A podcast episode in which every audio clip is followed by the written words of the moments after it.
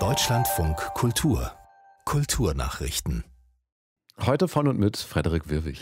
Landesförderungen für Kultureinrichtungen sollen in Nordrhein-Westfalen künftig an Honoraruntergrenzen geknüpft werden. Das wird in einem neuen Kulturgesetzbuch verankert, das unter anderem auch Vorgaben für Festanstellungen macht. Demnach ist künftig bei allen Kulturförderungen des Landes eine Honoraruntergrenze zu beachten, die wenigstens den gesetzlichen Mindestlohn erreicht. Für die Musikschulen wird eine Förderung sogar daran geknüpft, dass qualifizierte Lehrkräfte mit abgeschlossener musikalischer Fachausbildung und musikpädagogischer Qualifikation grundsätzlich sozialversicherungspflichtig und tarifgebunden beschäftigt werden. Außerdem müssten sie regelmäßig fortgebildet werden.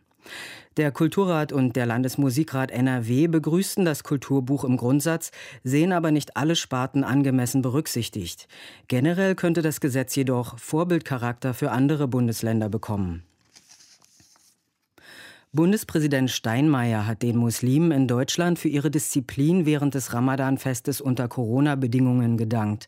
Es sei bitter, dass das traditionelle Miteinander nun das zweite Jahr in Folge nur unter den Corona-bedingten Einschränkungen möglich sei.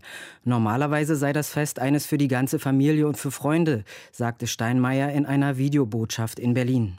Am Ende tue ich das aber in der Hoffnung, dass je schneller die Impfungen nun vorangehen, die Verheißung der Gemeinschaft nach all den Entbehrungen für uns alle bald wieder wahr wird. Dass Sie die Regeln heute einhalten, ist Ihr unverzichtbarer Beitrag für die Gemeinschaft unseres ganzen Landes.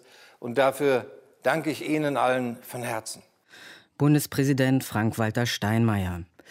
Die Oberfläche der Himmelsscheibe von Nebra ist mit hochauflösender, bildgebender Technik untersucht worden. Die Ergebnisse zeigten, wie die Scheibe im Detail bearbeitet wurde und dass tatsächlich mehrere bronzezeitliche Handwerker daran beteiligt waren, sagte Landesarchäologe Harald Meller in Halle. So hätten Materialuntersuchungen ergeben, dass die Scheibe bei der Umarbeitung mehrmals durchgeglüht und dabei schwarz eingefärbt wurde. Die über 3600 Jahre alte grünlich schimmernde Bronzescheibe zeigt die weltweit älteste bekannte konkrete Darstellung astronomischer Phänomene. Der US-Schauspieler Norman Lloyd ist tot. Er starb gestern im Alter von 106 Jahren in seinem Haus in Los Angeles, teilte seine Managerin mit. Lloyd war ein Freund des Regisseurs Alfred Hitchcock und in mehreren seiner Filme zu sehen. Weitere Auftritte hatte er unter anderem in Charlie Chaplins Rampenlicht, in der Club der Toten Dichter und in Gangs of New York. Lloyd war auch als Produzent und Regisseur tätig.